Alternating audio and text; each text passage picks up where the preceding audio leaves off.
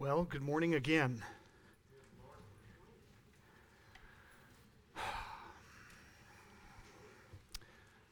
About six years ago, the elders of Grace Covenant Church thought it would be a good idea to start working through the book of Psalms.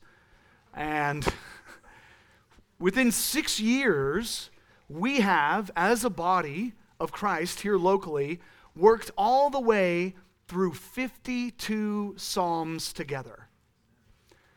And so, with my last sermon, my last opportunity to bring the word of the Lord to you, I struggled with where do I go? And what do I do to bring you the word one last time? And I thought it would be appropriate to end where we began, to go all the way back to Psalm 1. So if you would open your Bibles to the first Psalm, I'd greatly appreciate it. Psalm 1 is the introductory psalm to the rest of the Psalter. Now, that's obvious because it's the first one. But when you look at it, how have you considered Psalm 1? You see, Psalm 1 is the hermeneutical tool to understand the rest of the Psalms. This book of the Bible that undoubtedly has been near and dear to your heart. And throughout church history, it's been near and dear to everyone's heart. If you go back and you look at the, the early church fathers, Athanasius said that the Psalms were like a delightful garden where you could go and pick choice fruit for your soul. We can go to John Calvin, who used to say, used to say, he's dead now, uh, it's been a while, um, used to say that the Psalter was the anatomy of the soul. And then one of my favorites, Martin Luther, had said that the Psalms are like a tiny Bible within the Bible. So Psalm 1 actually gives us incredible help and guidance into how we look at the rest of the Psalter. And this morning, Psalm 1 is going to present for us two ways the blessed way and the wicked way. And so this morning, as we come together one last time to preach the Word of God and for you to hear it, I hope you listen to the two ways of Psalm 1. Let's read the Word of the Lord.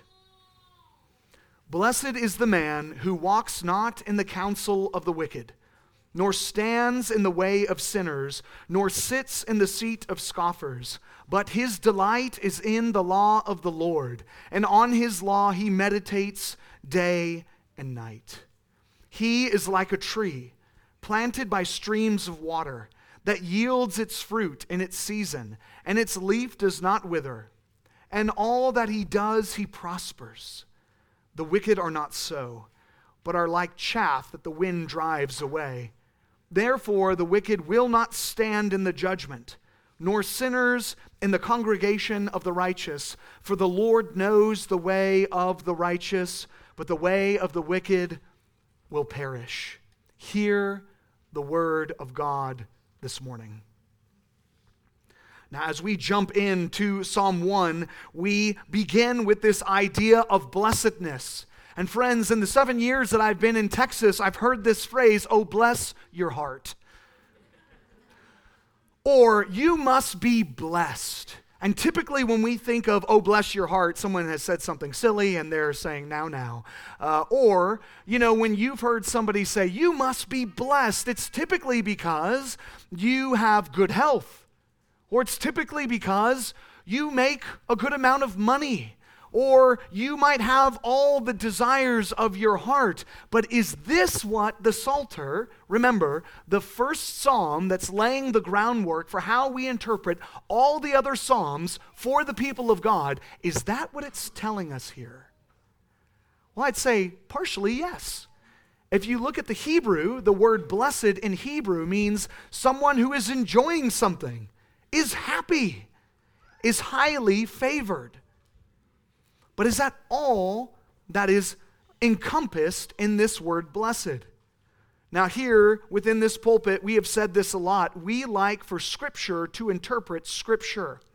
And I think one of the best places we see this idea of blessedness be unpacked would be in Matthew chapter 5, going to the New Testament to help us understand the Old. Okay? Pastor Joel has preached through this, and I would highly recommend you going back and listening to his exposition of Matthew 5. But we go into Matthew 5 because we want to hear what Jesus has to say about the blessed man or the blessed way. And here's what Christ says And he opened his mouth and taught them, saying, Blessed are the poor in spirit, for theirs is the kingdom of heaven. Blessed are those who mourn, for they shall be comforted. Blessed are the meek, for they shall inherit the earth. Blessed are those who hunger and thirst for righteousness, for they shall be satisfied. Blessed are the merciful, for they shall receive mercy. Blessed are the pure in heart, for they shall see God. Blessed are the peacemakers, for they shall be called sons of God. Blessed are those who are persecuted for righteousness' sake, for theirs is the kingdom of heaven. Blessed are you when others revile you and persecute you and utter all kinds of evil against you falsely on my account. Rejoice and be glad, for your reward and is great in heaven. And for so they persecuted the prophets who were before you. This is blessedness. Not the blessedness of, oh, bless your heart, and you must be so blessed. No, yes, there are good things that are happening to those who are blessed, but at the same time, we must see this as the blessed way or a way of living. There will be mourning, there will be persecution, there will be reviling because you are a part of this blessed way. Now, the psalmist goes into it and he says right from the beginning, Blessed is the man. And then he describes in such wisdom fashion of explaining to us what something is by telling us what it isn't, is how he begins. And he tells us, Blessed is the man who walks not in the counsel of the wicked, nor stands in the way of sinners, nor sits in the seat of scoffers.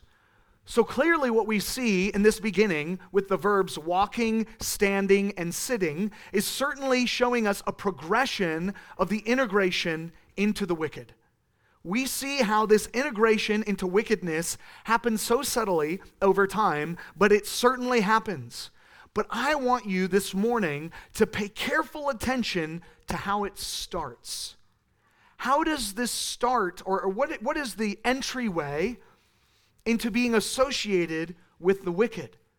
Well, the Word of God says it starts with associating with the counsel of the wicked.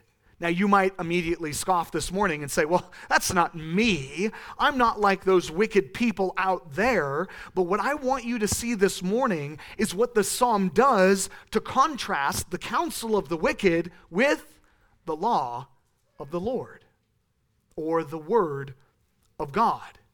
So if you are taking counsel this morning and guidance in your life, because that's what counsel is, right? It, it's guidance, it's wisdom, it's helping someone understand what they should do and what situation. So this morning, if you are taking counsel and guidance and anything, Besides the inspired word of God, friends, hear me clearly, you are in danger of walking with the wicked.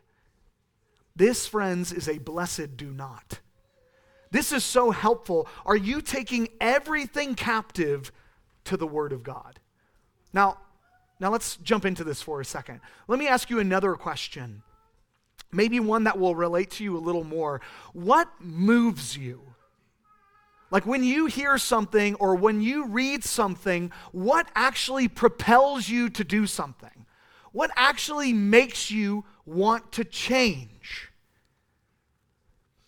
Is it reading the Word of God? Is it listening to a sermon? Is it being around other believers in fellowship and having them speak into your life and encourage and sometimes even rebuke you?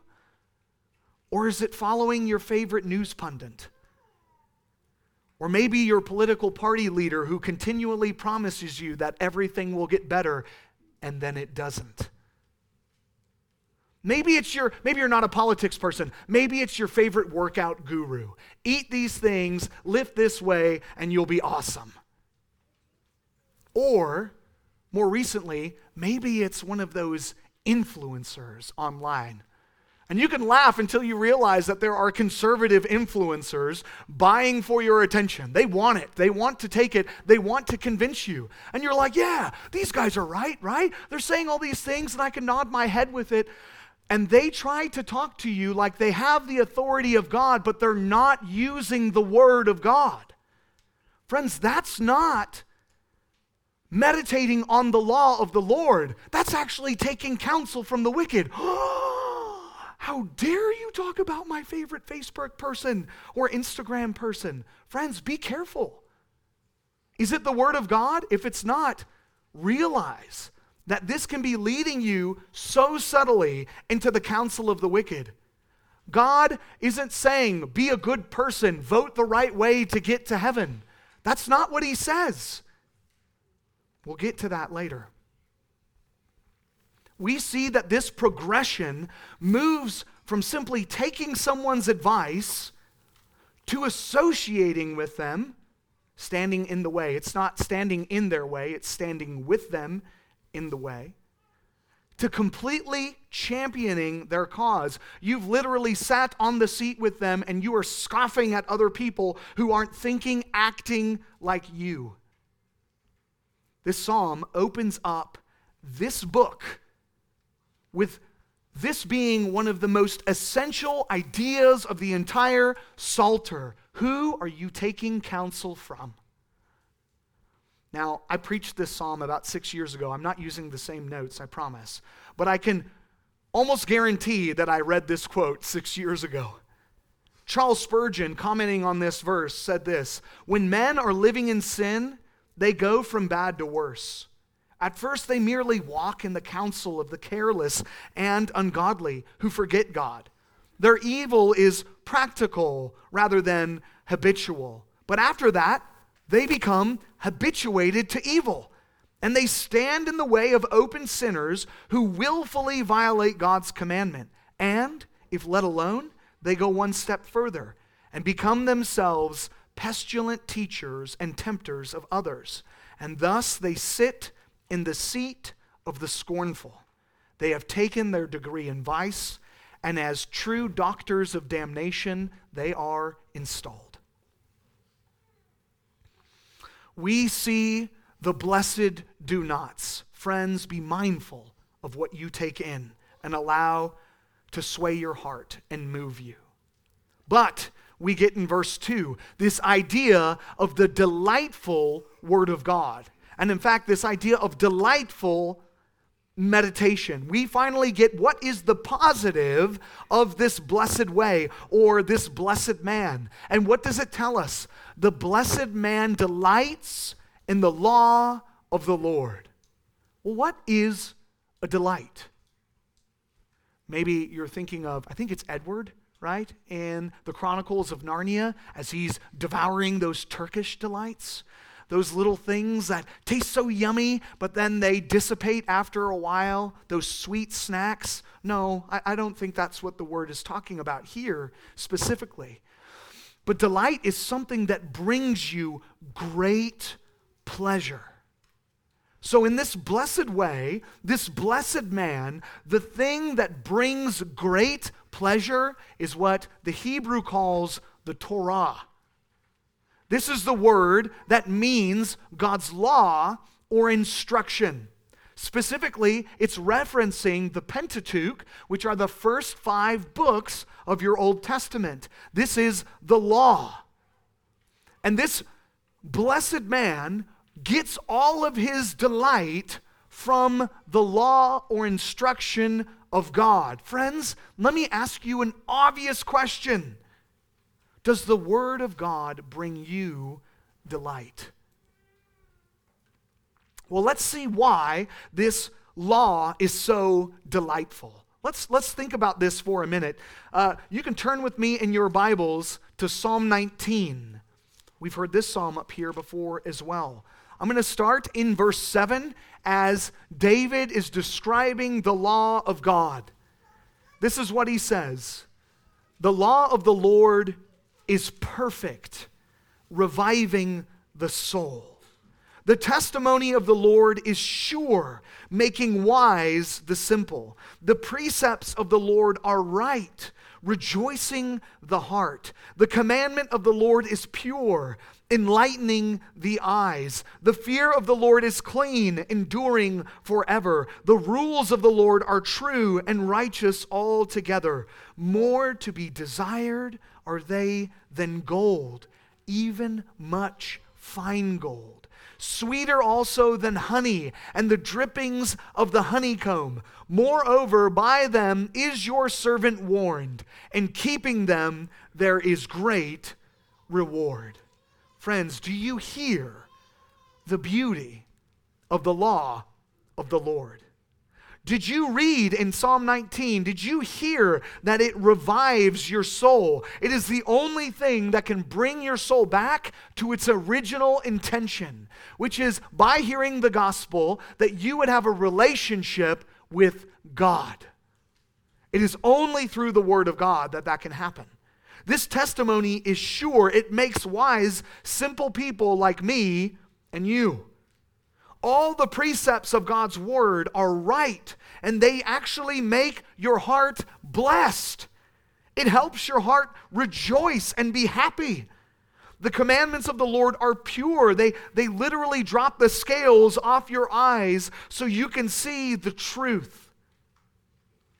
Because they are righteous and they are to be desired more than all the money in your bank account. These words of God. Maybe you're not convinced. Let's go to that weeping prophet Jeremiah. A friend of mine brought up this verse not too long ago, a couple of weeks ago, and we talked about it, and it was a, it was a helpful reminder. Jeremiah 15, 16. Jeremiah 15, 16 tells us, Your words were found, and I ate them, and your words became to me a joy, and listen, and the delight of my heart. For I am called by your name, O Lord, God of hosts. Friends, the word of God, the psalmist is telling us, is a delight. We can literally intake it. Don't actually eat your Bibles this morning. That's not what it's telling you to do. But what it's telling you to do is to intake the Word of God by reading it, listening to it, taking your counsel from it, and then your heart will have such delight. This is the delightful Word of God. See, the blessed man sees the beauty of the Word. He finds great pleasure in the laws of the Lord, and then he acts on them. It's not just enough to have an intellectual assent to saying, yeah, okay, that's a cool idea. No, then you actually have to put them into action. And that's what we see about this blessed man. What does he do when he delights in the law of the Lord? Well, he meditates on it day and night.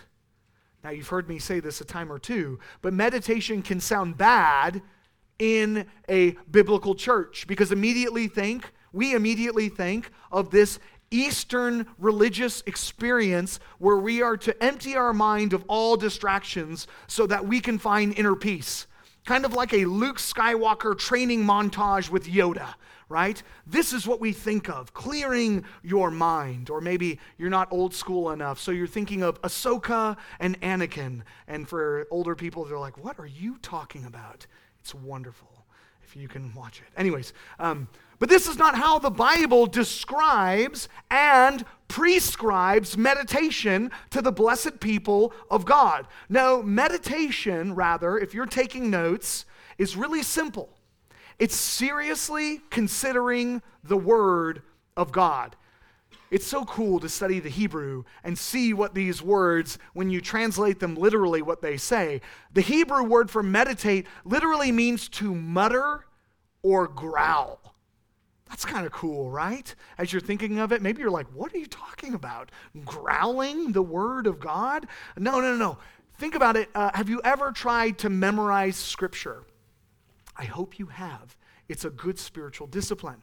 Uh, I'm not the best at it, but when I'm trying to memorize scripture, I'm saying it over and over again. And if you were to walk by my office or by my room or just see me walking around, I'm like, okay, blessed is the man who, uh, what was it again? Oh, yeah, walks not in the counsel of the wicked. And I'm, I'm talking it over and over again. And if you were at MLP, our men's leadership program last month, you would see that I didn't do it so well as I stuttered and muttered my way through it. But what we're trying, or what the, the word here is trying to help us understand, is that these words of God are constantly on our lips. We're considering them. We're talking about them. We're thinking about them seriously and hard. We're not just checking a box of Bible meditation or Bible reading and then doing the important stuff of the day. No, your important stuff of the day is thinking about the Word of God and then acting on it. Now, I don't want you to confuse memorization and meditation. I don't want you to think that those two are the same thing because meditation is like a crock pot. We are to let that crock pot work all day to get all the juices out of it. I don't know how to use them, but Courtney does, and praise be to God. But what comes out of that crock pot is typically delicious and tender right? Like it's yummy food. You want to eat it and you can taste all the things that we're cooking in it. People in Texas, you guys do something called smoking your meat, right? And that's another way of letting it just simmer and whatever. I don't really know what happens there, but it's yummy and I like to eat it too. And I'm assuming it's the same type of thing. It's this slow cooking, so all the juices and tastes come out of it. That is what meditation is. It's asking questions of the verse you're studying and seeking to apply it, pray it, and yes, memorize it. But it's much more than just memorization. One commentator I think is so helpful when he talked about meditation. This is what he says So to meditate on God's law means to read God's word and reflect and act on its meaning. So as we read, we should ask ourselves what is God saying here about himself and what he has done for us? And what is God saying about us and what he requires of us? Are we living in accordance with God's teachings? Are we living for ourselves or are we living for God? That's meditation, friends. That's applying the Word of God to your heart, to your mind, and to actions, actually walking it out. This is the blessed way. But not only that, the blessed way is described like a tree. This idea of something sturdy and strong. He, the blessed man, is like a tree planted by streams of water this gets delicious, guys. This is, this is the crock pot happening, okay? When you think of the word planted, did the tree plant itself? The answer is no. A tree doesn't plant itself. And in fact, when you look at the Hebrew word for this idea of planted, I didn't check with Ted on this. Sorry, Ted, but I'm sure he'll be okay with it later. But this Hebrew word for planted literally means to take out of soil and move to a different soil. That's crazy. It, it is somebody taking it out of one soil and planting it into another. This, friends, is God's sovereignty. We've already seen Yahweh's name be invoked in verse 2, but it, his delight is in the law of the Lord. This is God's covenantal name. He is like a tree, the blessed man, planted by whom? Yes, by God. And God not only plants this sturdy tree, but He plants it by streams of water. He does so so that this tree will be sustained, this tree will get growth, and this tree will allow fruit to be yielded and will not wither and will prosper. But as we look at verse 3, I want to do the same thing we did earlier. I want to use Scripture to interpret Scripture because we can still be kind of scratching our head and saying, how, how does this help us understand the blessed way? Let's go back to that crying prophet, Jeremiah. Jeremiah 17, verses 5 through 8, gives us a more unpacking of this um, analogy, or not analogy, but this description that David is using in Psalm 1. Jeremiah unpacks this same idea for us. Thus says the Lord. So the Lord is saying this through Jeremiah. Cursed is the man who trusts in man. Now that sounds interesting. That almost sounds like what we read in the very beginning of Psalm 1. Do not take counsel from the wicked. Cursed is the man who trusts in man. If you are trusting in man over God, you are taking the counsel of man instead of God. Let's keep going. Cursed is the man who trusts in man and makes flesh his strength, whose heart turns away from the Lord. He is like a shrub in the desert, and shall not see any good come.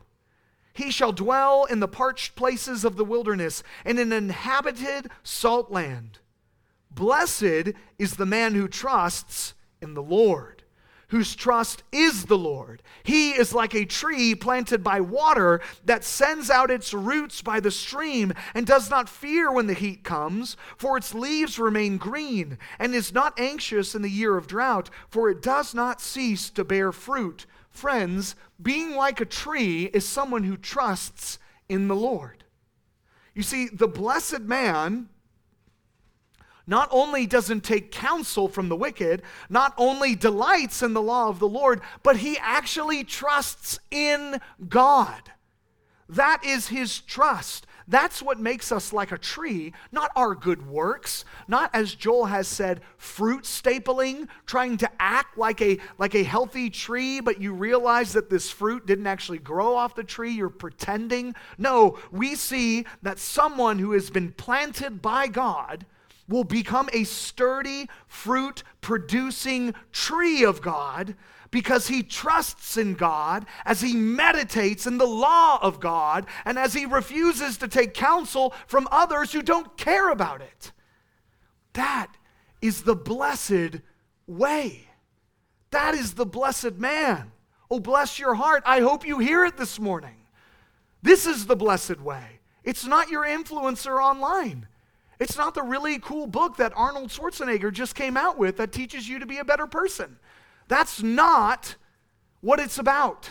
It is about the law of the Lord, God's word. Okay, the blessed way, verses 1 through 3. The wicked way, verse 4. What is a wicked man? I'm sure all of us could answer that question in our head. Oh, I know a wicked man. Yeah, I could tell you about that other guy. Well, a wicked man, quite literally, is a criminal who is guilty of breaking the law of God. That's what the Hebrew word means. And if you are a slightest bit like a detective, you could read the words that go along with wicked sinners, scoffers, and start to realize okay, I get the picture. The wicked person is a sinner. But if you go within the context of this, we see that the wicked is also someone described as a person who does not delight in the law of the Lord, but delights in himself or the counsel of men. That's what Jeremiah told us. That's what we see about those who walk in the counsel of the wicked. He would rather take counsel from people who are like himself people who online just give him thumbs up or share his posts rather than what the Word of God actually says. And then, how does the Word of God describe the wicked? Well, they're opposite of a sturdy tree planted next to streams of water by the Lord. In fact, they are blown away like chaff. Friends, please do not neglect this dramatic picture of the difference between the wicked and the blessed.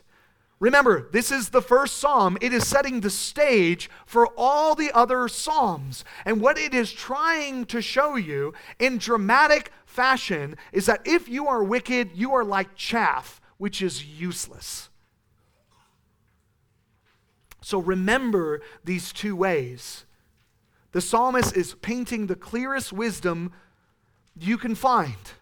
with the word of God right here. Chaff is what comes off of wheat as it is beaten and threshed, so that the edible wheat would fall and be separated from the useless chaff.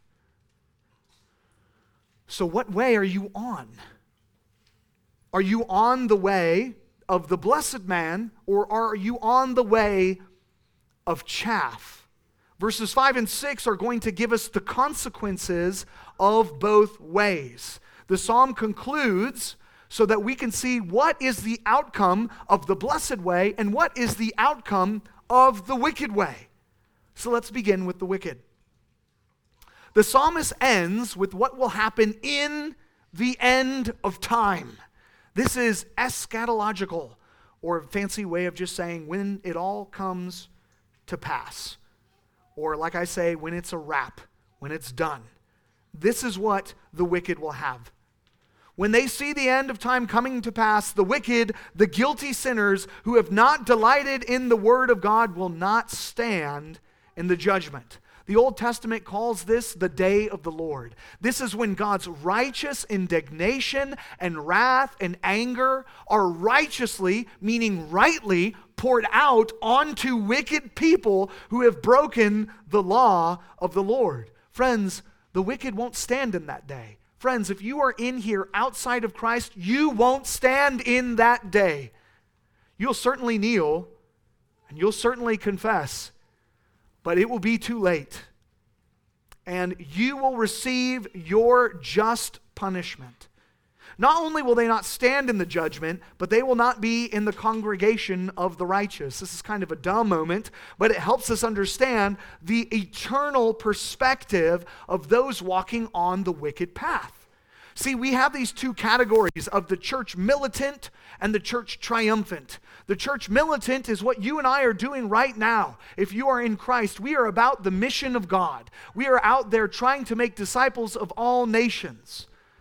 But the church triumphant is when it's a wrap or when you die and you go to be with all of the believers throughout all of time and you are with Christ. That is the triumphant church. And what we're seeing here is that the wicked will not join that triumphant church. They might be kidding themselves by being in this church, acting like they are believers, but in the end, they will not be a part of that congregation. And finally, and as I've been basically saying over and over again, but this is pointing to the fact that the wicked will perish. And not just a one time perishing, this will be eternal. They will feel the wrath of God for eternity. The chaff will be removed from the wheat and will be thrown into the fire where it stays for eternity. Note how this psalm begins and how this psalm ends. The first word is blessed, but it ends with the word perish. The two ways the wicked will not be blessed, but will perish. Friends, hear me. If you have not gathered this already, there are only two ways the blessed way or the wicked. Take note. This morning, take note of which way you are in. So let me describe the end for the blessed. This psalm tells us that the Lord, again, all caps, it's this covenantal understanding of God, this God condescending to his creation and loving them. This psalm tells us that the Lord knows the way of the righteous. Friends, pause for a moment.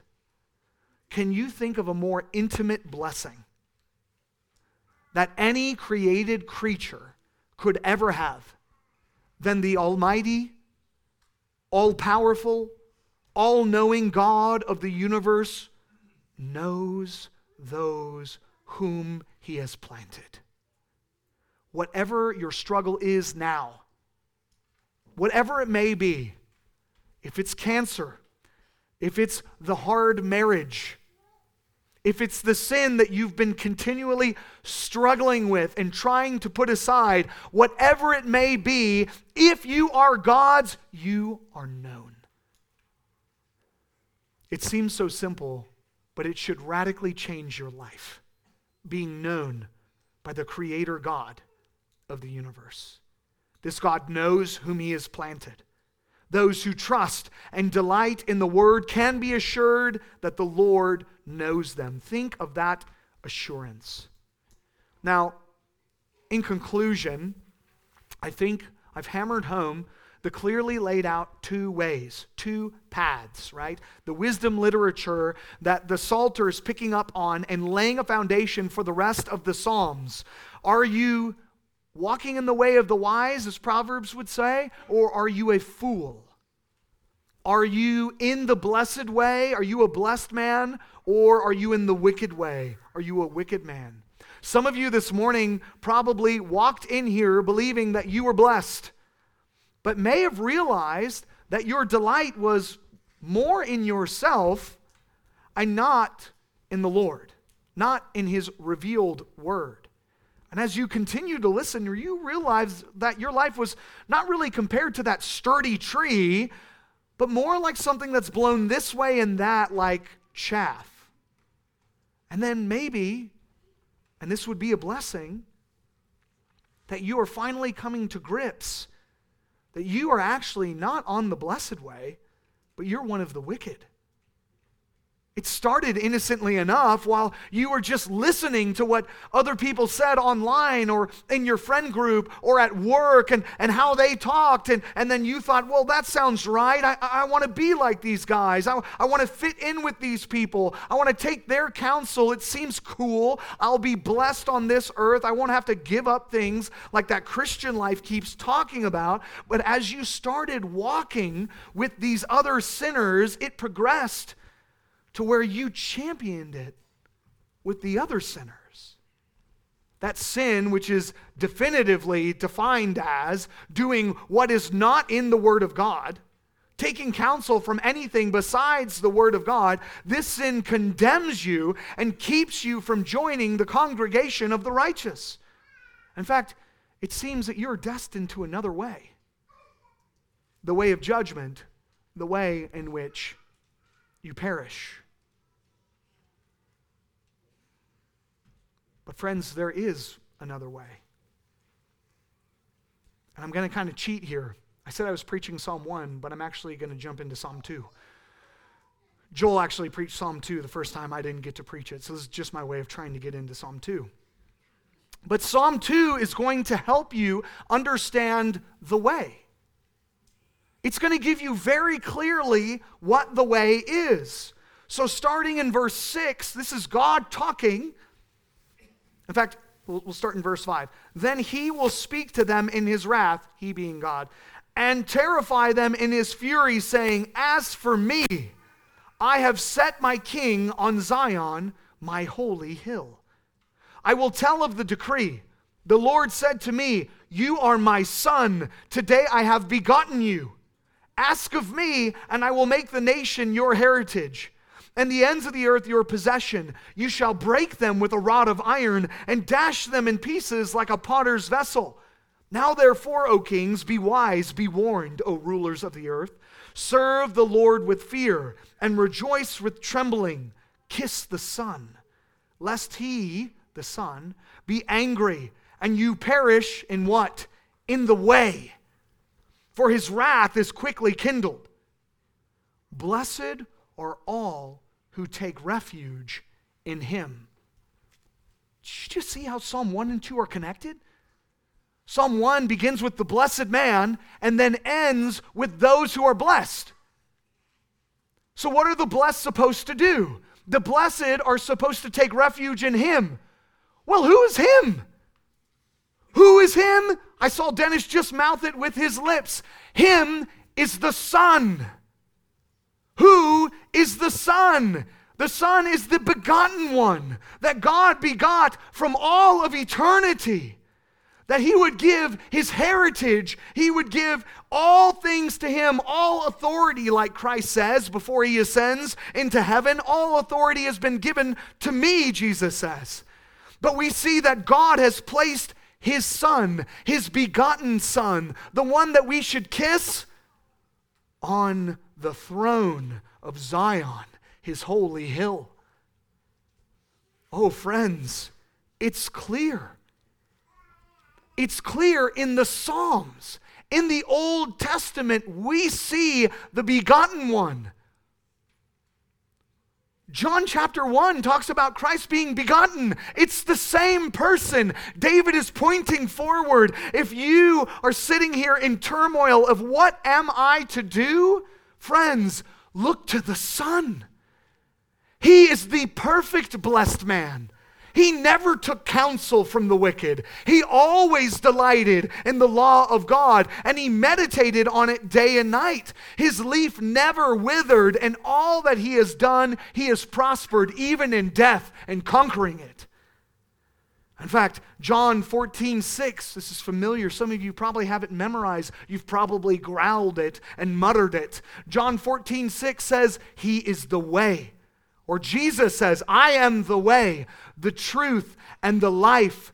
No one comes to the Father except through me. You want to be on the blessed path? I want you to too. This morning, you may be forgiven for being a wicked person who has delighted not in the law of the Lord, but in the counsel of men. If you confess your sin and put your trust, your delight, your refuge in Christ Jesus, the true blessed man who came and lived the perfect life that you could never live. He was put upon a cross, taking the wrath of, the, of God for the sin that you committed, and was killed and took your punishment that you deserved. And then he was raised from the dead, conquering sin and death, and ascended to the right hand of God, where he sits on his holy hill in Zion.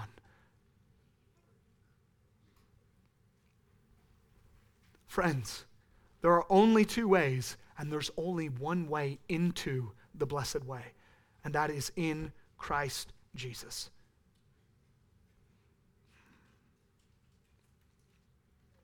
that union with Christ, friends, that we saw in the water earlier, that we are unified with Christ in his death to our sin, and we are unified in our resurrecting to new life. You can have that if you put your faith in Jesus Christ alone. Now, friends, some of you may have come in this morning and you are believers and you've been burdened. Oh man, I don't delight in the Word of God like I should what do I do? And, and maybe you have felt like, oh, there's these list of to dos that I must get in order uh, for me to be a really good Christian. Friends, I would say the exact same advice look to the Son. You're never going to be perfect. You are never going to delight in the law of the Lord as much as Christ did, but He has done it for you. Place your trust in Him and see how, as you are this planted tree, by the water of the word, how it nourishes you into a mighty oak who has their faith in Christ. Friends, I love you. And the last thing I want to tell you from this pulpit is that the wicked delight in their own counsel, but the blessed man delights in the word of God because he has been planted by God and he is known by God. Let's pray. Oh, Father, you are too kind to us to give us the way. As we stumble in our own wickedness, thinking we know the right thing to do, Father, I pray that this morning you will call people out of that dark, stumbling, wicked path of their own advice, following their own heart, and that they would take the counsel from the Word of God by putting their faith in the one true Son that they may have eternal life. God, would you do that this morning? I pray. I pray that you would bless the believers here, that they would realize the importance of the Word of God, the inspired Word of God that they hold in their hand or in the palm of their hand in their phone as they look at it day in and day out. Lord, would you remind them of the delightful Word of God? And would they seek counsel from that rather than the word of men? And we pray this in Christ's precious name. Amen.